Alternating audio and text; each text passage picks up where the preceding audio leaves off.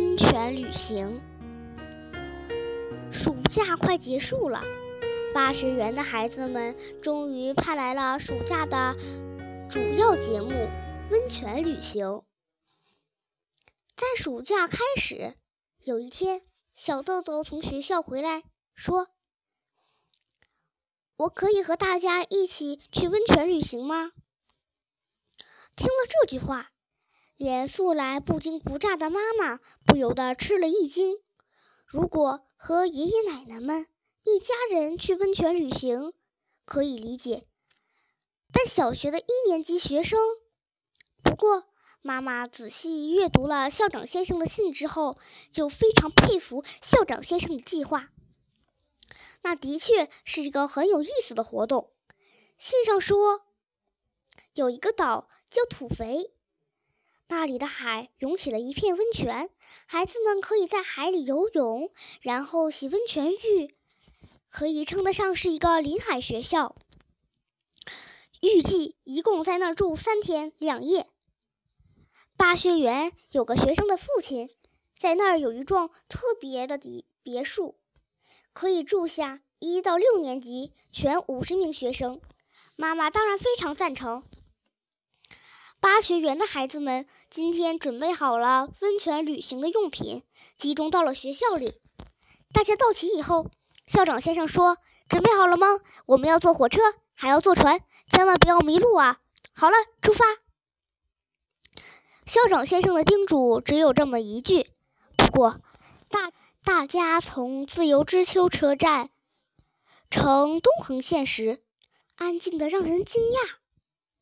没有人跑来跑去，即使要和身边的同学说话，孩子们也是安安静静的小声说。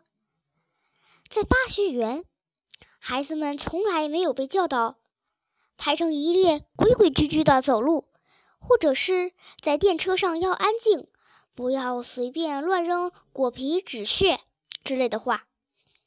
但在日常生活中，孩子们不知不觉的就知道了很多。比如，欺负比自己小的弱的人是可耻的事儿。看到乱糟糟的地方，要主动打扫，尽量不要妨碍别人，等等。这些观念已经深深地植在孩子们心中。就在几个月前，小豆豆在课堂上还站在窗户边和宣传艺人说话，使得整个班的同学都没法上课。自从小豆豆来到巴学园的第一天起，他就安安静静地坐在自己的位子上学习，真是不可思议。今天，小豆豆和大家乖乖地坐着出门旅行。这如果被以前的老师看见，一定会惊讶地说：“好像变了一个人吧。”大家坐上了梦想的船，那艘大船并不很大。孩子们已经很兴奋了，他们这里看看，那里摸摸，还把腿搭上去试试。船驶出港口的时候，有孩子还在向街上的人挥手，但是半路突然下起雨来，孩子们只好从甲板回到了船舱里。船剧烈地晃动起来，小豆豆渐渐难受，别的孩子也开始恶心。这时，有一个高年级的孩子摇摇晃晃地站在船的中央，摆好了一个平衡的姿势站着。每当船摇晃的摇晃的时候，就哎呦哎呦的边嚷边左窜右跳。孩子们本来晕船难受，几乎想哭出来，但他看到这个样子这么好笑，不由得笑了起来。笑着笑着，土肥就到了。大家从船上下来，一个个精神起来的时候，那个哎呦呦呦的男孩子却开始恶心了，真挺可怜。不过倒也挺好玩的。土肥温泉所在的地方非常安静，那是一个美丽的村子，有大海和树林，还有面向大海的小山丘。大家休息了一下，就由老师的带领。向海边出发了，和在学校泳池里不一样。大家跳进海里的时候，全都换上了泳衣。大海里的温泉与众不同，因为究竟哪是温泉，哪是大海，没有一个清楚的分界线，也不能用什么东西把温泉给围起来。这里就是温泉了。听人这么一说，孩子们赶紧蹲下来。热乎乎的温泉水正好淹到脖子那里，水热热的，真像洗澡一样，舒服极了。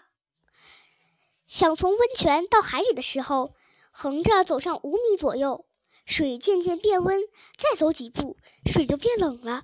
于是大家知道这里就是海了。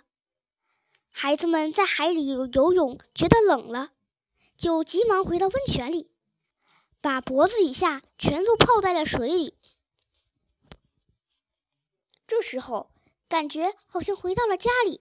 有趣的是，小学生们在海里游泳的时候，就紧紧地戴上游泳帽。一旦进入了温泉，虽然温泉的水看上去和海水一样，但大家围成了一个圈，轻松地聊起天来。这时，如果有旁人看见了这情景，也许会觉得小学生在温泉里的样子。和爷爷奶奶并没有什么不同吧？当时海里几乎没有别人，海岸和温泉都像是巴学园小学生专用的，大家尽情享受着这难得的海水浴。傍晚走向别墅的时候，孩子们因为在海水里泡了太久，手上和脚上的皮肤都变得皱巴巴的。钻进被窝以后，大家轮流讲着妖怪的故事。小豆豆他们一年级的孩子都被吓得哭了起来，可边哭还边问：“后来呢？”在土肥温泉度过的三天，与学校组织的露营、试胆量活动不一样。在这里，孩子们真正接触到了生活实际，比如。大家要轮流去蔬菜店或者鱼店买晚上的菜，碰到陌生的大人，问是哪个学校的小学生或者从哪儿来的，一定要好好的回答。这期间，有的孩子在树林里迷了路，有的孩子在海里游出去很远回不来了，让大家非常担心。还有的孩子。被落在海边的玻璃碎片划破了脚，这时候孩子们都会积极思考该怎么办，都希望自己能想出最好的办法。不过，毕竟还是快乐的时候多。这里有一大片树林，有好多的蝉在唱歌，有卖冰棒的店，而且在海边还能遇到一位大人正在坐木船。他只靠自己一个人，就能够做出一艘大船。那艘大木船已经很像了。每天一早起来，大家都惦记着大木船昨天又做了多少，赶紧跑过去瞧一瞧。那位大叔还送给小豆豆一条爆花做礼物。离开温泉的时候，校长先生说：“拍一张照片纪念好不好？”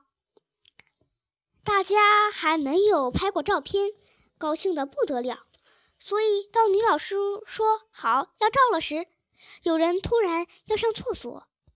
好不容易等女老师说这下可以照了吧，又有人说运动鞋左脚和右脚穿反了。